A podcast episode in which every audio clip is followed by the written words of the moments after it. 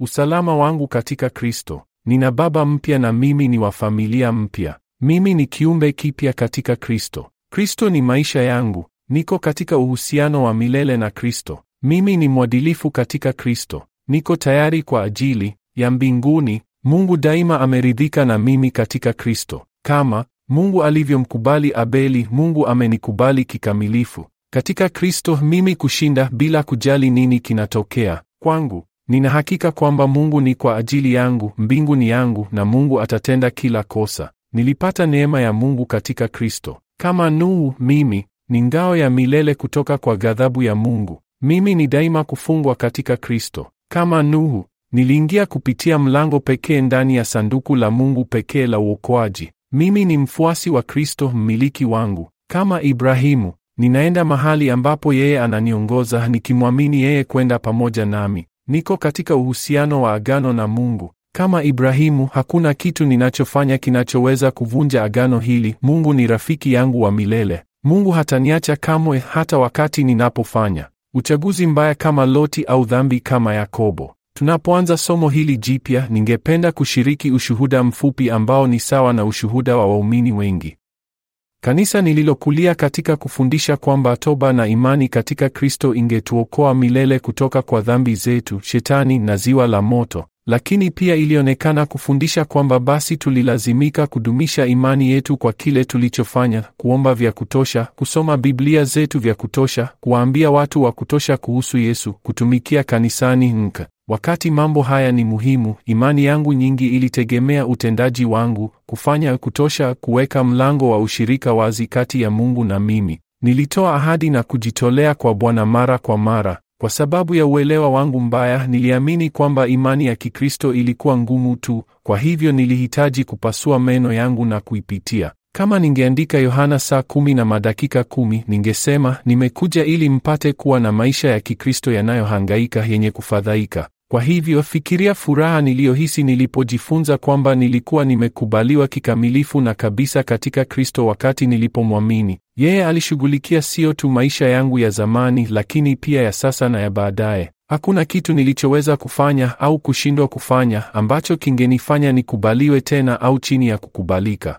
Mungu hataniacha kamwe kwa sababu ya Kristo. Sisi ni nani katika Kristo si msingi wa jinsi sisi kufanya vizuri kama Mkristo. Hata hivyo, kwa kusikitisha, waumini wengi wanaishi maisha yao wakitegemea utendaji wao wenyewe badala ya kazi ya Kristo, mbadala wao kamili. Katika msalaba alisema, imekamilika. Ni nani atakayebishana na Mungu wa milele, muumba wetu, mkombozi na mfalme? Ukurasa wa 163. Tutaangalia Isaka na Israeli, picha mbili za jinsi tulivyowekwa huru milele wakati tulipomwamini Kristo. Kwa hiyo sisi ni Kristo ameniweka huru milele, mimi sifungwi tena na dhambi, sijafungwa tena na Shetani. Kwa mara nyingine tena, somo hili litasisitiza msimamo wetu katika Kristo, jinsi Mungu tayari anavyotuona sasa na milele. Tunapojifunza zaidi kuhusu nafasi yetu, tutazidi kuwa na ujasiri kwamba Mungu pia anafanya kazi ili kubadilisha utendaji wetu. Siku moja, wakati hatimaye tunamwona Kristo ana kwa ana, msimamo wetu na mazoezi yetu yatajipanga kikamilifu.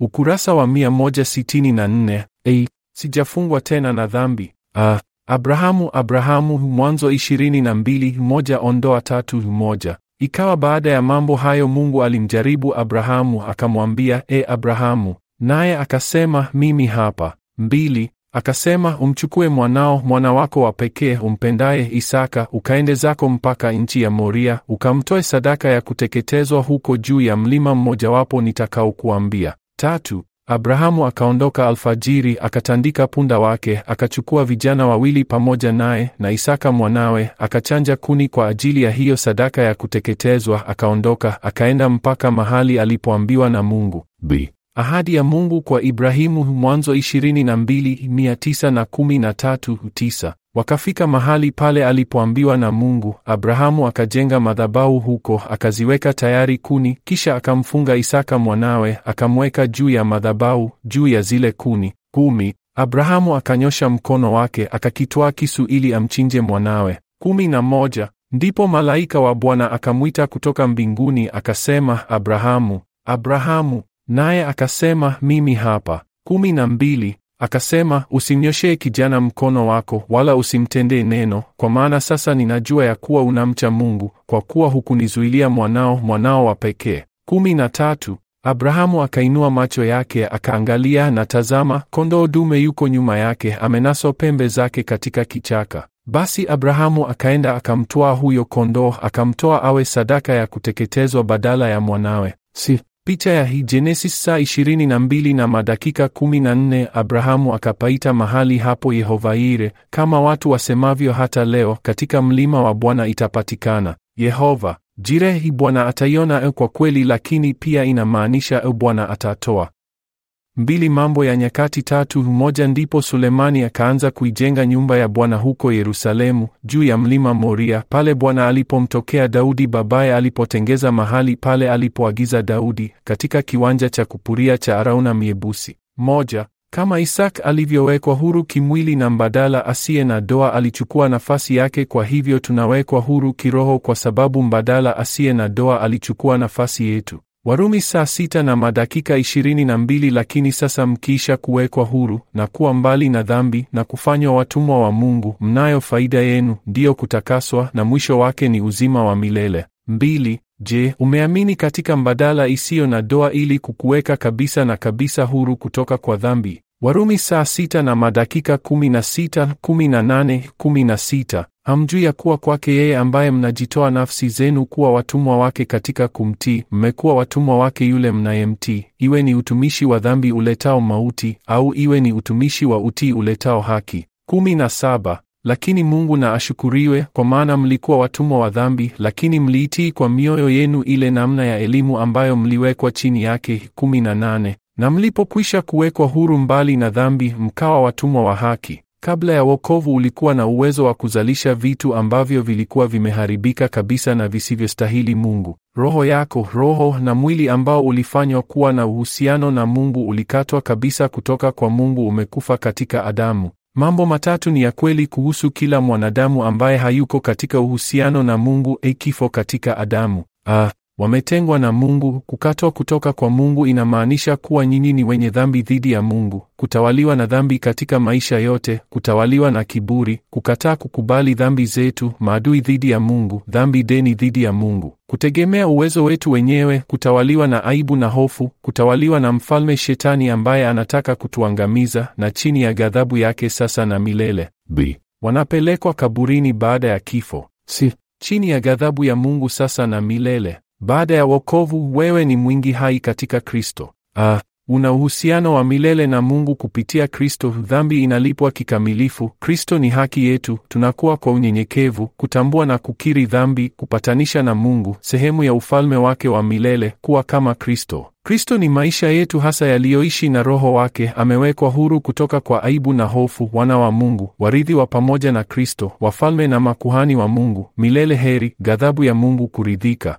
baraka za Mungu sasa na hata milele. A, kutolewa kwa kaburi, itafufuliwa bila kuharibika. B. Ishi milele katika uwepo wa Mungu. Mkristo yuko katika uhusiano mpya na Baba yake wa mbinguni na ni kupitia uhusiano huu ndipo anaweza kupata ushindi. Moja, kwa hivyo Mkristo anawezaje kupinga dhambi? A, tambua kwamba Mungu ametupatia riziki ya kupinga dhambi. B. Amini kwamba yeye atatupa nguvu ya kupinga ikiwa tutachagua kufanya hivyo. Si kukubali msukumo wa Roho kutii. Mbili, Mkristo anapaswa kujibuje nafasi hii mpya katika Kristo kwa ibada. a, tunaweza kumwabudu Mungu kwa nyimbo tunazoimba kwake. B, tunaweza kumwabudu Mungu kwa maneno tunayomwomba. C, tunaweza kumwabudu Mungu kwa kuishi maisha yetu kwa ajili yake. D, tunaweza kumwabudu Mungu kwa kupinga dhambi na kujitoa kwa maisha ya Kristo ndani yetu. E, Sio tu kwamba Kristo ameniweka huru milele kwa kunifanya nisifungwe tena na dhambi, lakini pia kunifanya nisifungwe tena na Shetani. Kusonga pamoja katika historia ya Agano la Kale, tunaona karne kadhaa baadaye wazao wa Isaka wakihamia Misri kuepuka njaa. Inaacha kuchukua hadithi ya kihistoria kama ilivyohesabiwa kwetu kupitia neno la Mungu.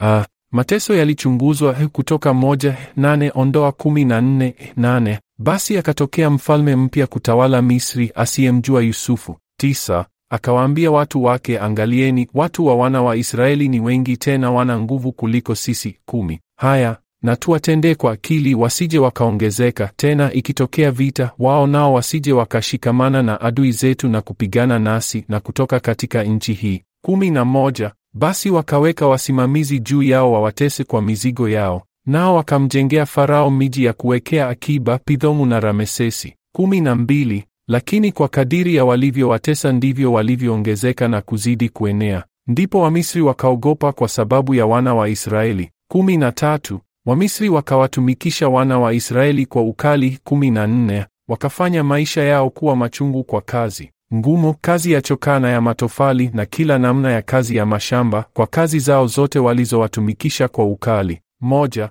Matatizo kwa sababu ya kusahau. Nane. Basi akatokea mfalme mpya kutawala Misri asiyemjua Yusufu. Kutoka tano himbili Farao akasema, Bwana ni nani hata nisikilize sauti yake na kuwapa Israeli ruhusa waende zao? Mimi simjui Bwana, wala sitawapa Israeli ruhusa waende zao. Warumi saa moja na madakika ishirini ishirini na moja ishirini kwa sababu mambo yake yasiyoonekana tangu kuumbwa ulimwengu yanaonekana na kufahamika kwa kazi zake, yaani uweza wake wa milele na uungu wake, hata wasiwe na udhuru. ishirini na moja kwa sababu walipomjua Mungu hawakumtukuza kama ndiye Mungu wala kumshukuru, bali walipotea katika uzushi wao, na mioyo yao yenye ujinga ikatiwa giza. Sasa kwa nini Farao asahau na kuruhusu hiyo kuchochea chuki ya kuharibu wengine? Yohana saa nane na madakika arobaini na nne ninyi ni wa baba yenu Ibilisi, na tamaa za baba yenu ndizo mpendazo kuzitenda. Yeye alikuwa muuaji tangu mwanzo, wala hakusimama katika kweli, kwa kuwa hamna hiyo kweli ndani yake.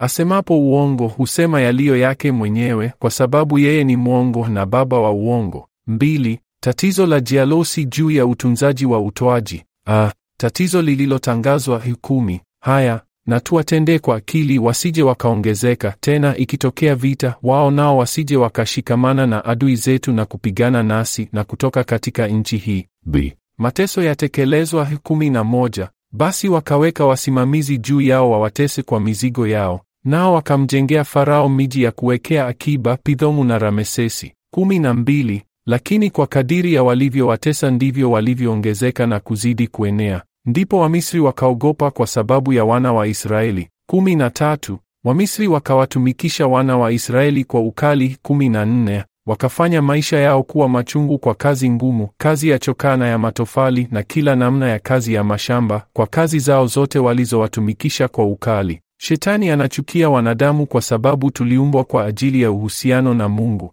Shetani anajua hawezi kumshinda Mungu, hata hivyo anaelewa anaweza kumdhuru Mungu kwa kutuumiza. Hivyo katika bustani alificha nia zake za kweli, alisababisha shaka juu ya wema wa Mungu na kumdanganya Hawa. Alifanya hivyo ili aweze kumshambulia Mungu kwa vitu ambavyo Mungu anavipenda. B. Mpango wa uokoaji wa Mungu ulichunguzwa kutoka tatu nne ondoa nane nne. Bwana alipoona ya kuwa ameenda ili atazame, Mungu akamwita kutoka katikati ya kile kichaka akasema, Musa, Musa. Akaitika, mimi hapa. Tano. Naye akasema, usikaribie hapa, vua viatu vyako miguuni mwako, maana mahali hapo unaposimama ni mahali patakatifu. Sita. Tena akasema, mimi ni Mungu wa baba yako, Mungu wa Abrahamu, Mungu wa Isaka na Mungu wa Yakobo. Musa akafunika uso wake, kwa maana aliogopa kumwangalia Mungu. Saba. Bwana akasema, hakika nimeyaona mateso ya watu wangu walioko Misri, nami nimekisikia kilio chao kwa sababu ya wasimamizi wao, maana nayajua maumivu yao. Nane. Nami nimeshuka ili niwaokoe kutoka kwa mikono ya Wamisri, niwapandishe kutoka nchi ile hadi nchi njema, kisha pana, nchi itiririkayo maziwa na asali, hata mahali pa Mkanaani na Mhiti na Mwamori na Mperizi na Mhivi na Myebusi. Nani wa kuwaokoa Israeli? Mungu mwenyewe alikuwa anakuja kuwaokoa. Mstari wa nane. Na angefanya kazi ya ukombozi wake kupitia mtumishi wake Musa. Je, alifanya hivyo? Ndiyo. Tunajua matokeo. Mungu alishinda nguvu hii kuu, alimnyenyekea Farao mfalme, akawashangaza wachawi wao, akadhoofisha miungu yao, akafilisika uchumi wao na akashinda jeshi lao. Mkono wa Mungu peke yake ulifanya hivi, kuiweka Israeli huru kabisa. Mstari wa 171 tunajua kwamba Shetani aliwafanya watumwa wanadamu wote wakati dhambi iliingia ndani ya moyo wa mwanadamu. Watu wote wakawa mateka wake kwa sababu watu wote ni uzao wa Adamu, uzao wa Adamu, waliozaliwa na asili ya dhambi ya Adamu. Lakini kama vile Mungu alivyomwendea Musa ili kufunua mpango wake wa ukombozi, ndivyo alivyokuja kwetu kutoa ukombozi wake katika Kristo. Alifanya hivyo ili tuweze mbili Timotheo saa mbili na madakika ishirini na sita wapate tena fahamu zao na kutoka katika mtego wa Ibilisi ambaye amewanasa hata wakayafanya mapenzi yake. Moja, Mungu angetuokoa kwa kumshinda shetani adui yetu, kama vile Mungu alivyowapa Israeli ukombozi kamili kutoka kwa utumwa wao kwenda Misri, hivyo Mungu hutoa ukombozi kamili kutoka kwa utumwa wetu kwa shetani. Wakolosai saa mbili na madakika kumi na tatu, kumi na tano, kumi na tatu. Na ninyi mlipokuwa mmekufa kwa sababu ya makosa yenu na kutotahiriwa kwa mwili wenu, aliwafanya hai pamoja naye, akiisha kutusamehe makosa yote. kumi na nne. Akiisha kuifuta ile hati iliyoandikwa ya kutushitaki kwa hukumu zake, iliyokuwa na uadui kwetu, akaiondoa isiwepo tena, akaigongomea msalabani. kumi na tano. Akiisha kuzivua enzi na mamlaka na kuziaibisha hadharani, akiziongoza kwa ushindi wake wa shangwe. Ah, Kristo alilipa na kwa hivyo akafuta deni letu lote la kisheria la dhambi dhidi ya Mungu. B. Kristo alitukomboa kutoka katika hukumu ya sheria. Alifanya hivyo kwa kuweka rekodi yetu ya mashtaka msalabani. Ah, Kristo alimtia nguvu shetani na kunyamazisha mashtaka yake dhidi yetu. Kwa hili Kristo alishinda juu ya shetani na pepo zake. Kushikilia kwa shetani juu yetu kuliondolewa kabisa kutoka kwake kupitia Kristo. Mbili, Kristo alipata ushindi kamili juu ya msalaba. B. Nguvu ya Mungu juu ya kuonyesha. Sasa hebu tuchunguze jinsi Mungu alivyoenda kuwakomboa Israeli kutoka utumwani mwao. Ingawa Mungu angeweza kuwaweka huru kwa muda mfupi, badala yake alitumia Musa na mfululizo wa mapigo na alipanua haya kwa muda. Kwa hili Mungu alikuwa akinyenyekea kila mamlaka ambayo yalikuwa yamejiweka dhidi yake, yaani Farao, wachawi wake, viongozi wa dini wa Misri, mabwana wa watumwa na jeshi lote la Farao. Mungu alionyesha utukufu wake kwa nguvu, si tu kwa taifa hili la kipagani, bali pia kwa Israeli na kwa mataifa jirani.